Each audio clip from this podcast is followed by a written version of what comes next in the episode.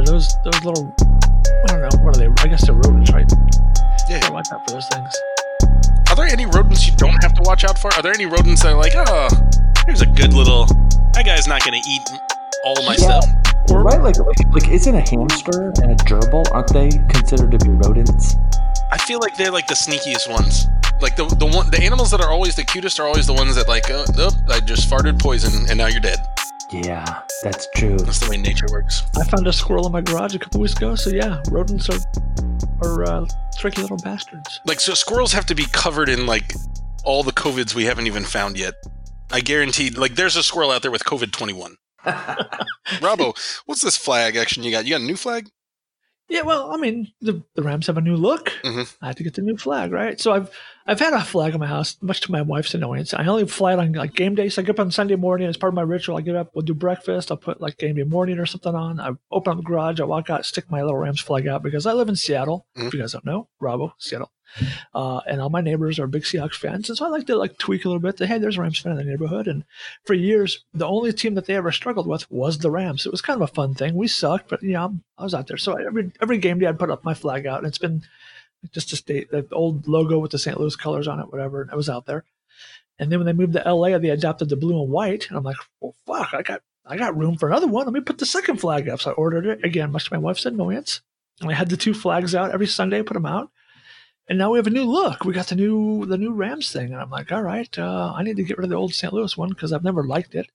Let me get the other one. So, anyways, I, I got the new the new logo. It's the LA Rams head version. I know we had couple episodes we've talked about the logo, and Hard Knocks maybe swayed me one way or the other. It's the Rams head logo just on my house, and they're both out there. And every morning I put them out. And then so the the big beef was. Uh, people were like giving me shit because I was going to switch in the middle of a streak. We're one to know. Don't break a streak. Keep the old one out. I'm like, fuck you. That old flag has decades of losing. It there is no streak associated with that thing other than I want to get rid of it. So um, I swapped it up again, much to my wife's annoyance, and we won. And so the whole mojo is in set. People can relax. We've discovered that the Philadelphia Jinx was not the flags I was flying, but my attendance at the game because they won. In the last two games that they, they played, I went to, and they lost. And and there's a lot of good stuff that people aren't seeing. You know, like uh, how about a Rams game? These are the ratings. Yeah, right. it's like, yeah, I understand it's a 10 a.m. game, sure, sure, sure, but people aren't watching it as much. And Boy, oh boy. what are you gonna do? It, they're the Schitt's Creek of the NFL, the LA Rams. Love it. Wonderful. Los Angeles Rams podcast, a Los Angeles Rams podcast. I'm at 3K underscore. My name's Joe. Here with Rob at Seattle Rams underscore NFL. What's up, man? So At LA Rams, Rams, Rams, Joy the Jerk. Bonjour. Hey, jerks. Hello. Uh, the Rams are 2 and 0. That's pretty good. That's yeah, pretty, that's pretty darn good. that's nice. all right. Maybe maybe more importantly, uh, on a week where the narrative was quite clearly about the injuries that uh, peppered most of the action on week two Sunday, the Rams by and large got through without anything serious. We had Cam Akers go out with a rib issue, and Joseph Noteboom uh, got pulled out with a calf injury, and it sounds like Malcolm Brown might have had a thumb injury late in the game, but for the most part, we didn't have anything too severe. Uh, and I think that's something we should be pretty thankful for uh, given how bad it was on Sunday. What do you guys think about the injury scare of week two?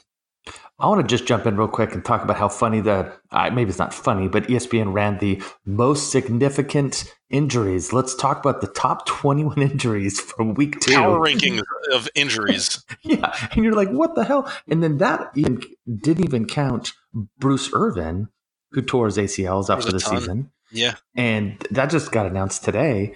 But when you really look at the NFC West, there was huge. I mean, I think Nick Bosa going out for the season. Well, just the whole 49ers. Yeah. the whole 49ers, Yeah. but but Nick Bosa is a huge deal.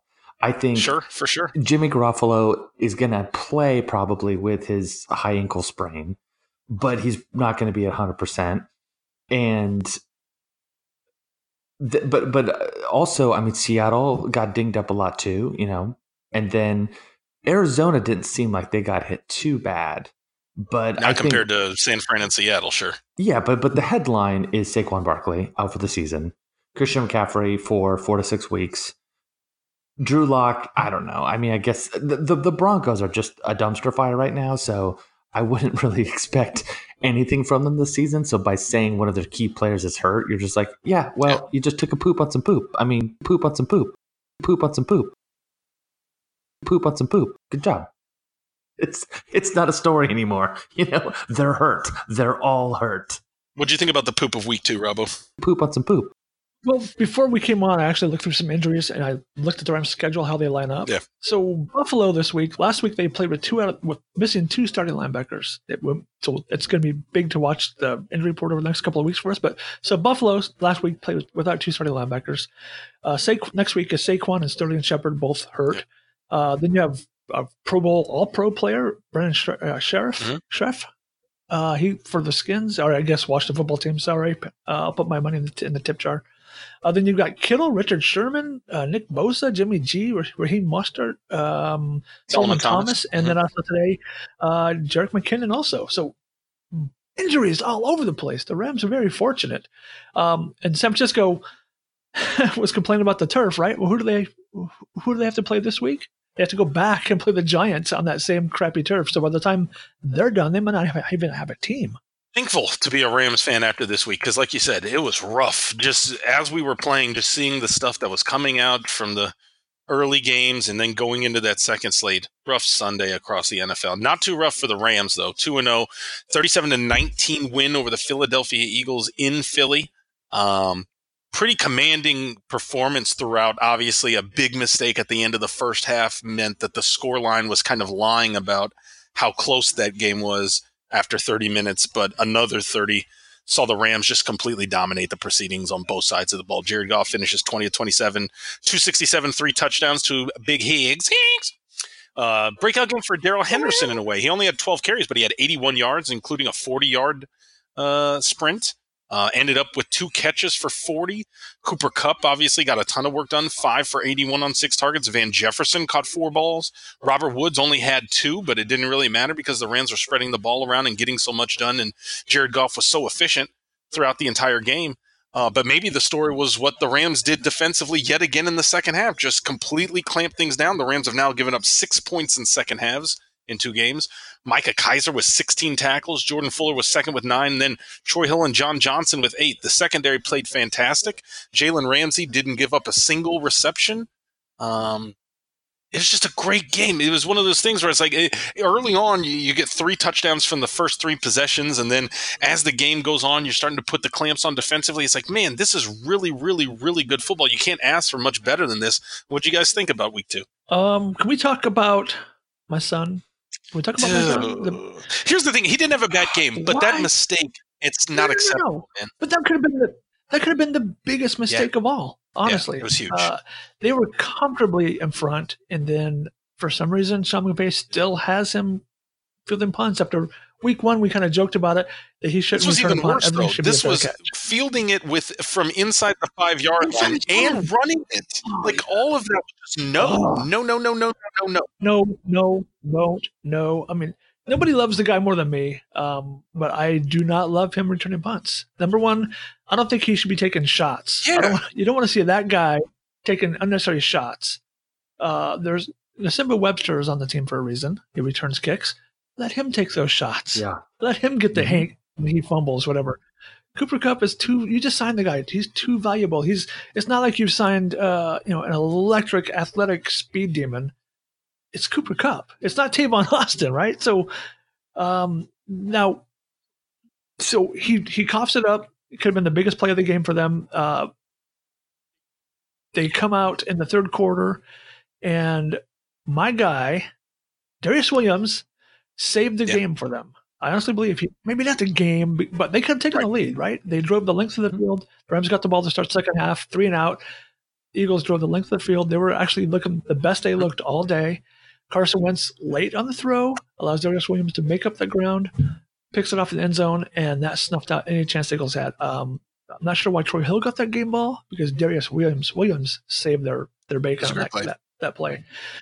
And then Cooper Kupp looked great. He was the highest rated offensive player for the Rams. He just shouldn't be fielding punts or returning them or anything. Yeah, big mistake. Don't ever make ever. that again. Hopefully, we'll see. We'll see, man. I, I, don't. I don't know the, the thing is, there's so little to be gained by having Cooper Kupp actually returning them. I don't have a problem if he fair catches them or lets them bounce. Just the idea of not actually returning one, period, I, would be fine with. But the idea of him returning, you get you get so little value out of that. What are you going to get? Like 10, 15 yards? The way this offense is operating, what difference does that make? And it's especially doesn't make a, di- a huge difference in terms of field position because you got Johnny Hekker I could understand if we had a bad punter and you're worried that oh if we if our drive stalls out at the 15 instead of the 25 that could be a huge issue for field position. Johnny Hekker rules that out. So it's one of these things where you just don't get much for the investment of Cooper Kupp returning punts. I'd like to see that get remedied immediately so that we don't ever have to deal with that again. On the other side,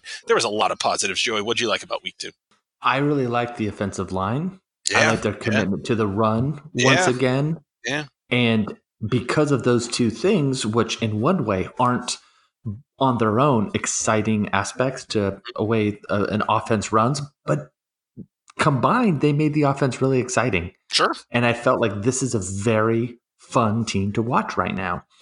And you saw it just on their first drive. I mean, they ran on um, a, a, reverse with Robert Woods to get into the end zone. Yep. I mean, super fun to watch. And all three of the touchdown passes to Tyler Higbee were electric. And uh, the but but going back to it, the run game was just I felt like it was a priority. And that's yeah. what you want to see. And it wasn't something that they were doing last year. No. And I think it was very 2018. Mm-hmm. And but but instead of having to heap all this praise on Todd Gurley, we can now heap the praise on the scheme and the blocking because it doesn't necessarily matter who is running the ball right now because we got three guys that can do the job. And when Cam Akers was out, then instantly you just plugged in Darrell Henderson Jr. and he was fine. Cam Akers actually before he got hurt was playing pretty well. I mean, he was running good? the ball really good. All of us were kind of like, you know, like lick, lip, licking our lips, going, "This is gonna be great. Look at this." And then he's out. We're like, "Oh shit!" And then, boom, Hendo comes in, and I was really happy with the way he played. I really like that guy out in the flat catching the ball. I think he's um, just really has the skill set to be a pass catching, you know, um, running back. I thought that was just really um, fun to see. Been, we've been waiting to see this for um, almost two years, so I was just very encouraged by the way their offense looked, and that all stems back to my boy Jared Goff who yeah. had one of the best games he's played in years. I mean, it was perfect for the first yeah. half, and then he showed a couple signs of, um, you know, I, I I don't know if he was flustered or if he just, you know, he reverted the, the, to his human form. Was, yeah. He reverted to his human yeah. form. Exactly. But um, and that happens. he wasn't wearing a, a cape. Yeah, I think what happens with Goff sometimes is that he has such a game plan at the beginning of the game, and he's getting all of the um, the whispers from Sean McVay. But as the game rolls on, and the defense is adjusting to him, mm-hmm. and then he has to kind of start to kind of um, kind of come up with his his his own decisions. That's when he becomes more human. Yeah. But I thought even then, with a lot of the adjustments in the second half, I thought he was doing really well. He was processing a lot of stuff really well. Where looking at the field and going through some some reads and making quick, easy mm-hmm. throws instead of making it really difficult. And I think that was part of the difference. Was, and we got to credit the defense obviously for that. Was that Darious Williams interception? You can put some of that not not just on the defense's play in general, but the effect that it has on quarterbacks trying to engineer more than they need to, right? I think that, that when you look at that throw, there's no reason for Carson Wentz to try to squeeze a throw into double coverage on what was that, like a 30 yard, 25 yard throw, unless you feel like you've got to make it happen, right? And I, I, think that's the thing about Jared Goff is his comfort level in this offense of, okay, I've got a guy here for five yards. It's second and eight. Screw it. I'm going to take it or it's third and four. I'm not. Going we saw what happened last night, third and one with the Seattle Seahawks, right? What did Russell Wilson do? Lets it fly 40 yards downfield. Sometimes you have to be comfortable with taking these small victories and the way that he's operating the offense is making it really really effective. We had the same effectiveness in week one. We just didn't cap it off in the red zone and because we were doing that in week two it just looked much much much more successful even though I think it was, it was near, it, pretty much similar in terms of the success of week one. It was just that you're capping it off with touchdowns instead of field goals. And it really makes this team, like you said, Joey, the, the, the effectiveness of that offense is really fun and really electric. And I think it's going to be a problem for some other teams to adjust to. We'll get to week three maybe later on this week, but uh, really, really enjoyable week two game maybe because they put those points up early. We talked about, I think, uh, going into week one, that that was a game that I felt like the second half kind of dominated the narrative. I think for this one, it was the first half. I think the, the Rams coming out and scoring three yeah. touchdowns immediately put the screws on Philly. And I think that's the kind of thing that can engineer a, a, an interception like that one from Wentz. And obviously, takes a big play from Darious Williams to make it happen, but it's the entire defense that was really putting the screws on him, and that's something the Rams offense hasn't had to deal with, and I think you're getting the results out of it. Well, you mentioned the defense. Start that game, they, they caused a fumble yeah. in the first yep. possession. Immediately yep. giving the ball back to that. I mean, yep, perfect perfect. way to start that game. I was curious on how banged up and or mediocre the defense is for the Eagles right now before we give too much praise to the, the, offense of the, yeah. of the Rams because the, the, the, linebackers have been criticized wildly sure. on, on the internet where I get all of my information. Poop on some poop. And it just kind of felt like, well, I mean, is this team just busted? I don't think so. I don't. Th- I wouldn't say busted. I think obviously they're dealing with some injuries, and uh, certainly on their offensive line.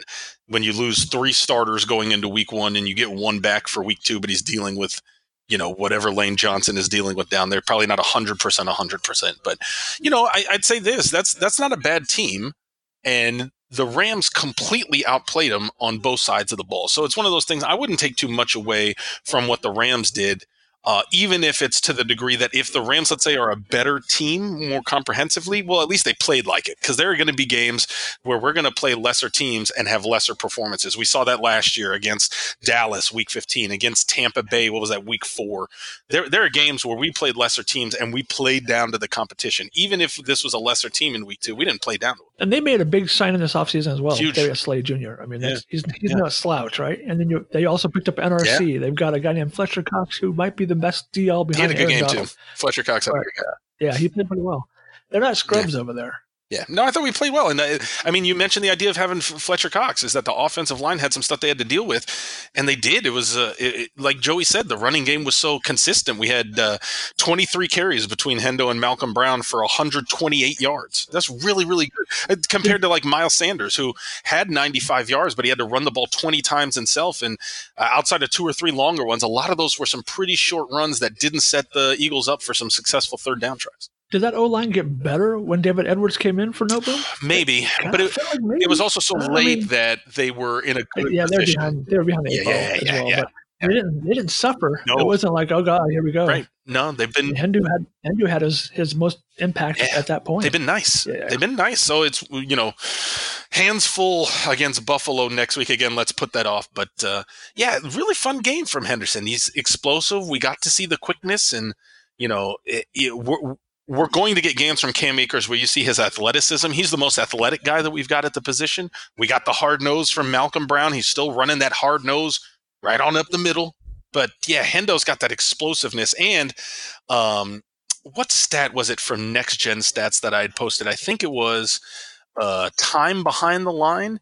Uh, whereas a running back, he spent the least time behind the line of any running back in week two. He's getting the ball and he's just taking off, right? He's one not wasting, go, right? and yeah, it's one cut and go. And I think it's great because it fits him, it fits his style, it fits his skill set, it fits what the Rams don't have in, in Akers. A little bit with Brown, but Brown doesn't have the explosiveness. He's just got the hard nose. It's almost like Malcolm Brown is just kind of closing his eyes and just running into guys, and then his butt is just so strong that he's just running through guys.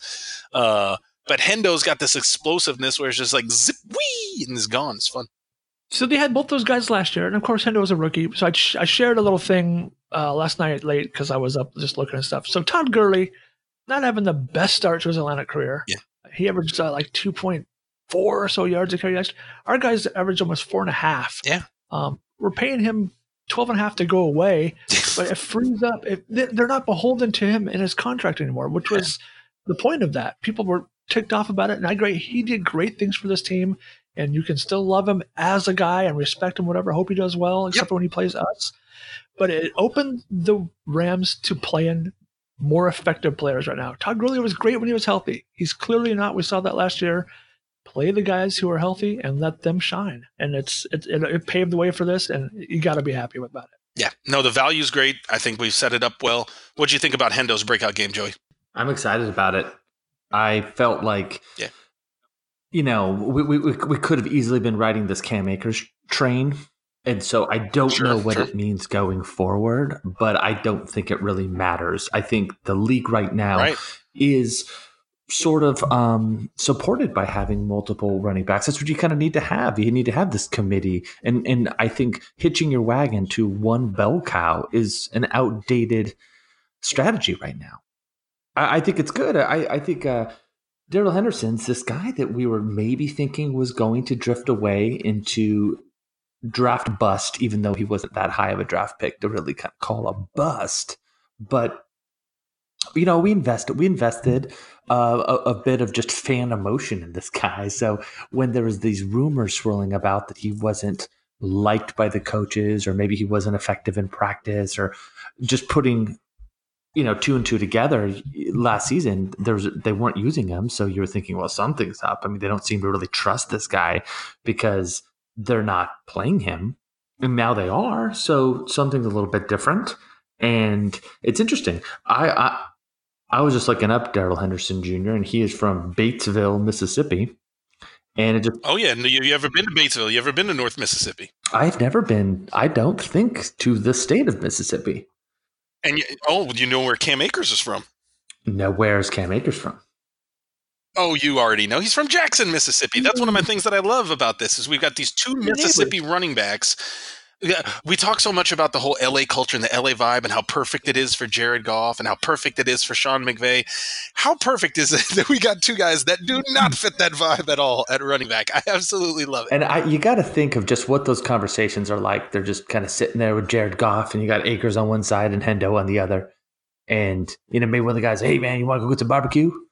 And Goff is like, "Yeah, yeah, uh, we can have barbecue. We'll Come to my house, man. We'll make some brats."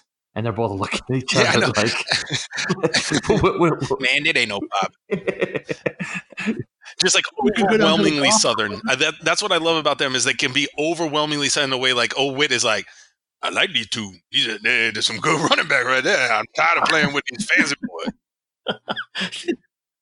Did you think uh, well, AW has to have the shoe conversation with with Hendo and Cam Akers like he had to have with Gurley? You better cover up the foot game.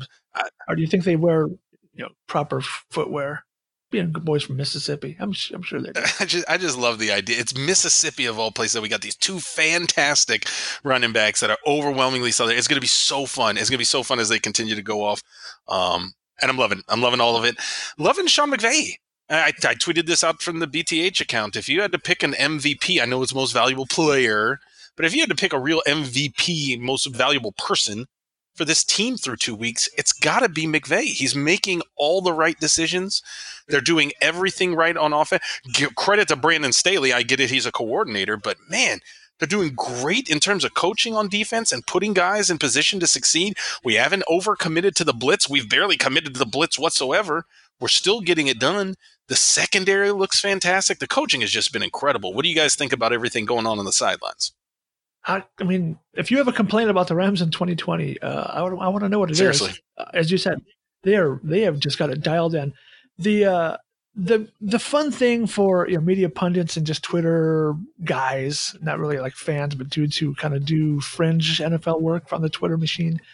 Last year, the big thing at the end of the year was the, the wheels are falling off Sean McVay. The league has figured him out. The league figured him out. Sean McVay can't do this anymore. Then they switched to 12 and he kind of had a little more success, whatever. You, you know what Sean McVay needed? Healthy bodies, especially on the offensive Yeah. line. He's gone back to 11. He's doing what he's doing, and he is he's he is beating everybody right now. He he beat Mike Mularkey, uh, Mike McCarthy, and he just beat Doug Pederson. Um, do you think Doug Pederson misses Frank Reich? Maybe, maybe because Carson Wentz didn't look so hot. Uh, Sean McVay just got it in. He's got it dialed in. He gets. He's not asking Goff to do things that he's not comfortable doing. He's putting him in position to to be successful. And the best part about Sean McVay is He doesn't care who he features. Yeah. One week it's Robert Woods going off. Robert Woods was a blocker this week with a couple like throwing receptions. And shout out to Robert Woods as being a good blocker too. Yeah. That's the best part about these guys. They all will do what they what they need to win. No one's there's no divas, there's no one pouting. They're all it's like, hey, I'll be the guy this week. You be the guy next. It's it's awesome, and uh, they're rolling. They're rolling. Yeah, and it almost well, it feels like he's the coach of like a dream team right now, where all these players are kind of itching to get on the field and contribute, and he doesn't have this sort of chemistry where it's guys that have done this before and you, you, almost have to pull teeth to get him to do something. I mean, these guys are buying into what Coach McVay is coaching. And that's really evident when you look at a guy like Robert Woods, we just mentioned a minute ago, how the guy blocks. This is a guy who just got extended to a big contract and he's sacrificing his body. He's making these great blocks to extend the run game or to get other guys like Tyler Higbee or Josh Reynolds or Cooper Kupp or whoever it is to get open for plays. I mean, it's so just infectious to see. And I feel like the other players are looking at guys like Robert Woods and they're playing better. I really feel like Tyler Higbee has become who he is currently because of the coaching of Sean McVay. Yeah. Oh, yeah. For sure. I mean, the, look at that third touchdown. That was all Sean McVay. Just dialed it up. He was wide, wide, wide open. And it, look, I, as much as we enjoy Tyler Higbee, he's not wide open because he's the fastest guy on the offense. He was wide open because Philadelphia had no idea what they were doing on that play, and that's all Sean McVay. He's got him crossed up. It's great to see. Uh, was that the out?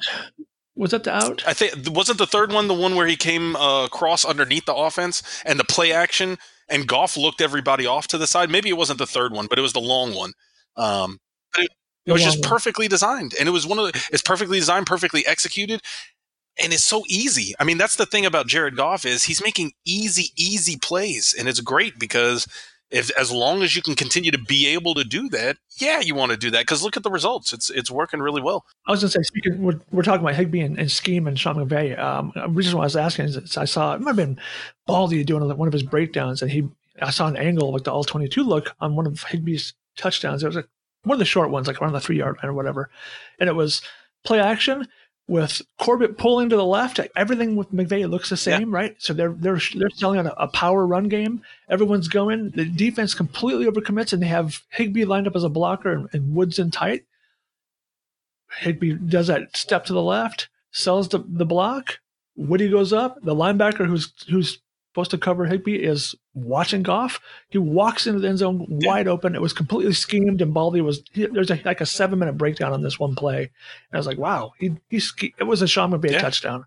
Goff, Goff and Higbee get the like the the notches on the stat sheet. Sean McVay, they created that play and it was wide. He's killing it. Um, same thing on the defensive side. I think what's interesting is we had the number one factor going into this game was the Eagles' offensive line and how much they struggled against Washington. Wentz got eight sacks. Now, credit to Doug Pederson. They were much smarter this game. They featured a much tighter passing game. Wentz wasn't dropping seven steps back and taking five seconds to throw. They were getting rid of the ball. They were getting, uh, putting Wentz in better positions not to take the physical abuse. But we didn't have a ton of pass rush. We got to wait and see how this evolves week in, week out. Obviously, it didn't manifest a ton in terms of scoring from the Eagles, but they were finding some success, and so did Dak Prescott and the Cowboys, kind of working underneath and through the middle of the field. If there's going to be a, a point of attack, it's not going to be anywhere near Aaron Donald. It's not going to be anywhere near the back of the Rams' defense because the secondary is playing too well. It's working through the middle, and this combination of a lack of pass rush, albeit some of that was systemic this week, but some of it was just not getting home sometimes and and the lack of talent there between a Micah Kiser or Kenny Young. What do we think about this linebacker? And you they put up some nice numbers. Obviously, Kiser's 16 tackles looks nice on the on the run on the box score, but they're they're going to have to step up against some other offenses to to make a couple more plays and not have to get bailed out. You know, you get bailed out from Wentz trying to f- squeeze that ball in, and Darious Williams making a great play. You get the fluky interception from Troy Hill some teams aren't going to make those mistakes. And so we're going to have to step up. What do we think about the front seven around Aaron Donald through two games? When you look at next week's game with Buffalo, you have a guy that can run around the field and Josh Allen, and that'll be an interesting sure. challenge for the Rams defense because it feels yeah. like they have they have talent. They have talent on the defense, the Rams do, but they, they can be soft at times and they're not locked down by any means, except maybe the secondary But that Yeah. middle of the field, I mean, if you have a strong tight end, that, that you can be exposed. And I was a little bit encouraged by the fact that the two tight ends for the Eagles didn't go off. You know, you didn't have uh, Zach and Dallas, you know, have themselves a day. They were Sure. they were fine. I mean, they played pretty well. They had 15 targets, but they only had nine catches combined for 72 yards. So I think if you had offered that before the game, I think we would have taken it. Yeah, and we and we gladly took it, and I and I felt like they weren't, you know, getting killed on any deep balls or anything like that. They weren't being exposed on any huge runs, but the run game I felt like for Dow, um, for the Eagles was was you know it, they weren't they weren't killing us, but but I thought Boston Scott and and Miles Sanders they were effective. So it'll be interesting moving forward on. That seems to be the bugaboo that the run defense, Right. and are are are we able to kind of hold up? Is, It's that I mean, it's it's always nice to just have a focus, to have something that we can improve upon. And is Sure. it going to be shore up the run defense every week? Probably. What was interesting was if you go back and look at the defense, we used a lot of two lineman sets, not even a 3 4. We had two linemen up front. Um, and we played a ton of nickel, but then we also had some dime sprinkled in there because you had uh, John Johnson, Jordan Fuller, Troy Hill, and Jalen Ramsey played every snap, but Darious Williams played almost every snap. So you had five defensive backs on nearly every single play and a bunch of plays where it was just uh, Aaron Donald and Michael Brockers up front. So really interesting look to be able to play that. But they also got a lot of rotation in on the edge with Leonard Floyd and uh, Samson Ebukam and Morgan Fox. Although I guess he could you could list him as a defensive end, but he was playing kind of outside. I like to list him more as a brand ambassador, but that's just I didn't see was he wearing the was he wearing his shirt this week? I didn't see if he was wearing the Morgan Fox logo shirt. I mean, aren't we all wearing the Morgan Fox shirt in one way or another? I need to look into how we can get one. But even. Obadiah Okoronkwo got some work in. So the, they're rotating a lot of the edge. They're not really rotating anywhere else. And I thought that was interesting to see. But that could be a very, very specific game plan because we didn't really see that those two defensive linemen looks uh, as much against Dallas because uh, in this game, uh, Sebastian Joseph Day only got uh, 30% of the defensive snaps. So he wasn't in there a ton. What about my we big barely boy saw Greg, Greg Gaines? Gaines. Greg Gaines yeah, he, he played a handful of snaps. He was not in there. that much. But I think I think we need to sit down, have a cup of coffee, put on the fire, get comfortable, and talk about Taylor Rapp because what the H? What happened to that guy? He's not playing a lot. He's not playing a lot. He's Jordan. Jordan Fuller I think that's right. Jordan Fuller skipped him. They're still getting Rapp in there. He was there for 17 snaps, which is only 24% of the work. But yeah, I don't. It's one of those weird plot twists that I don't think we saw coming. And I think you're right, Joey. We might have to just come to grips with it that Jordan Fuller leapfrogged Taylor Rapp into a starting job. And that one that's not like game the week in week out, right? It's not dependent on the opponent. It looks like Jordan Fuller is the starting safety, and that Rapp's going to be a rotational guy. There's one interesting wrinkle to that, which is it kind of sets a tone in the locker room that your job isn't safe just because you had a good season the previous year. That you could get outplayed sure. by a six round draft pick if you don't Yep. show improvement every day. Because eh, written on the walls of the headquarters of the Rams, I mean, they have all those inspirational quotes, you know, and uh, Yep. it's like, how do we get better each day? All the John Wooden sort of mumbo jumbo. Sure. And I think Jordan Fuller is like that example of Yeah. he outplayed Taylor Rapp, so he plays. Taylor Rapp, this heralded Yep. second round draft pick, is now on the bench. There's that. There's that one quote on the side wall, like where McVay does his, like he's talking to his guys. It's it's kind of small, but it says "Wally Pipp my ass." yeah, That's funny. Just you know, I'm I'm totally Yeah. there with you. It's it's like if, if I think it's a good thing. If you play if you play better and you beat the guy out, it doesn't draft position or contract doesn't matter. We're gonna play the best guy, so that should elevate competition amongst. And I think it's also one of these things where when you've got an inexperienced coaching staff, they're kind of having to prove it, it you- like a guy like Brandon Staley, right? He had some questions to answer and uh, uh account for the first two weeks. It, the fact that they went with Jordan Fuller after two weeks doesn't look like a wrong decision whatsoever. And so I think it's one of those things where it builds some confidence that, yeah, these are the first time, you know, first year coordinators, but they know what they're doing and there's reason to buy in in a way that maybe four years ago under the previous coaching group that that that buy-in wasn't as sincere and they're making the right decisions, and it's all working right now. Um, what do we think? Player of the game, Robbo? Who you got? Uh, I would, you know, I would love to go Jordan Fuller. I would love to go Darious Williams for just his one big, you know, moment. Yeah. Uh, I'm going to go to the aforementioned Micah Kiser. He's all over the place. 16 tackles. He reminded me. I almost said it during the game actually of a of a young. Do I say it? Because he's a first ballot Hall of Famer, London Fletcher. Just kind of a, a, a stockier dude. Yeah. Number wears the same number, 59, same, same position.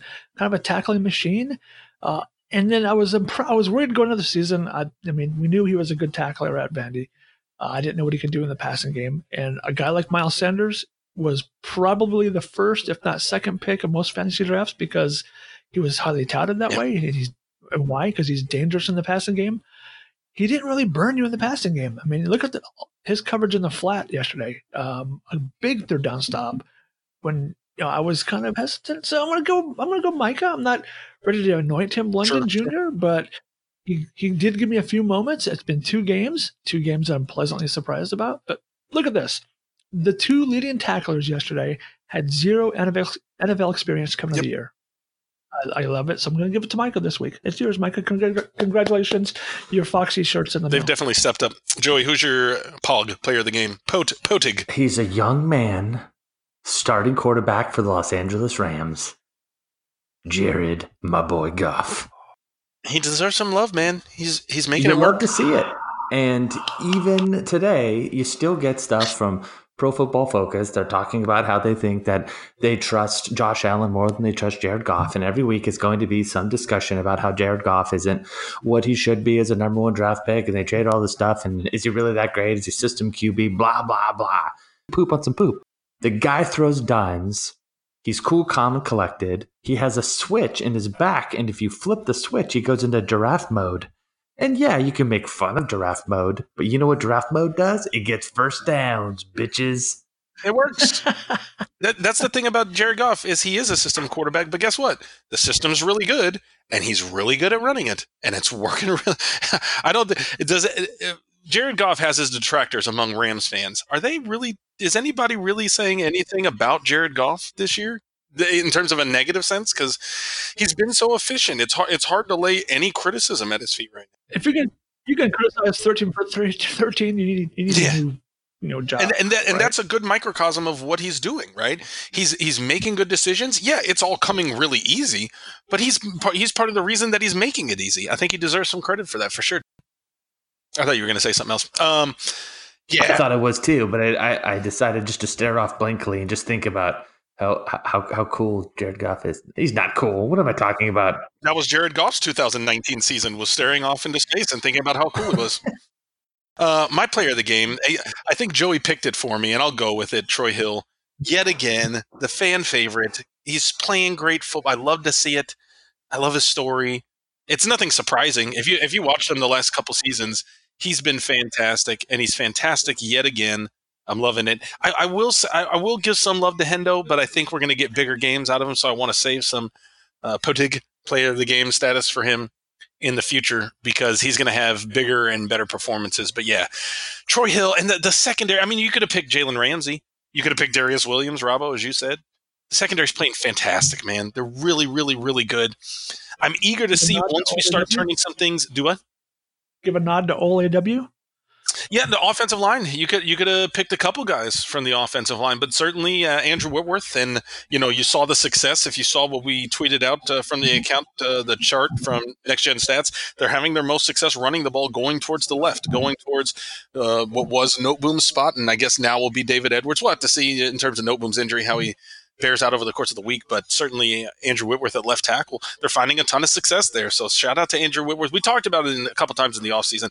There was almost no chance that Whitworth was going to struggle as much as he did the first six games last year. So it's good to, you know, have that manifesting and knowing that, uh, you know, the, the, the, what's the right word? The fiasco of the offensive line last year hasn't come to pass. But I think there's also one of these things. Let's remember what happened last year. The Rams started off 3 and 0 and then they face some adversity, right? And it took them a, a, a while to try to work through some inconsistency issues and came up short at the end because of the middle of the season got away from them. It's great 2 0 start, but you got to keep piling this on. You don't have to start 8 0 like we did two years ago, but you got to make sure you don't hit a three game skid like we did a, a, season ago and have the offensive line mm-hmm. just falling apart. So maybe the bigger challenge, especially when you've got these games coming up like New York, Washington, uh, Chicago, Miami, when you're playing some lesser opponents, is not to play down to that level. That might be the bigger thing than finding a way to play up. The only really game that we didn't really play up for last year was maybe the first 49ers game, but certainly that game against the Ravens. Every other game, when we were playing better mm-hmm. competition, whether it was the second Niners game,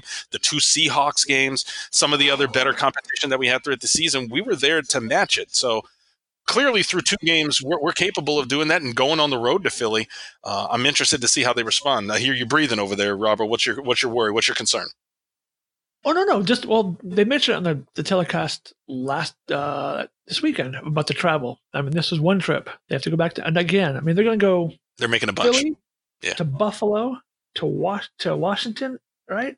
And uh, the Dolphins. Miami. Yep, Miami is a road they, one. They haven't. It was something like nineteen thousand miles in the first seven or eight weeks of the season. A lot of East Coast. This is the first one. This is the first one. And in the past, they've kind of when they had two weeks, they, they usually stayed up there and just stayed. Uh, they can't do that because of COVID, so they have to fly. And we saw Rich, we saw Rich Hammond talking about it, you know, pointing out that hey, they're flying the day, the day before the game, rather they're going on yeah. a Friday. Uh, we'll see how this stacks up down the road. That's my biggest concern, I think.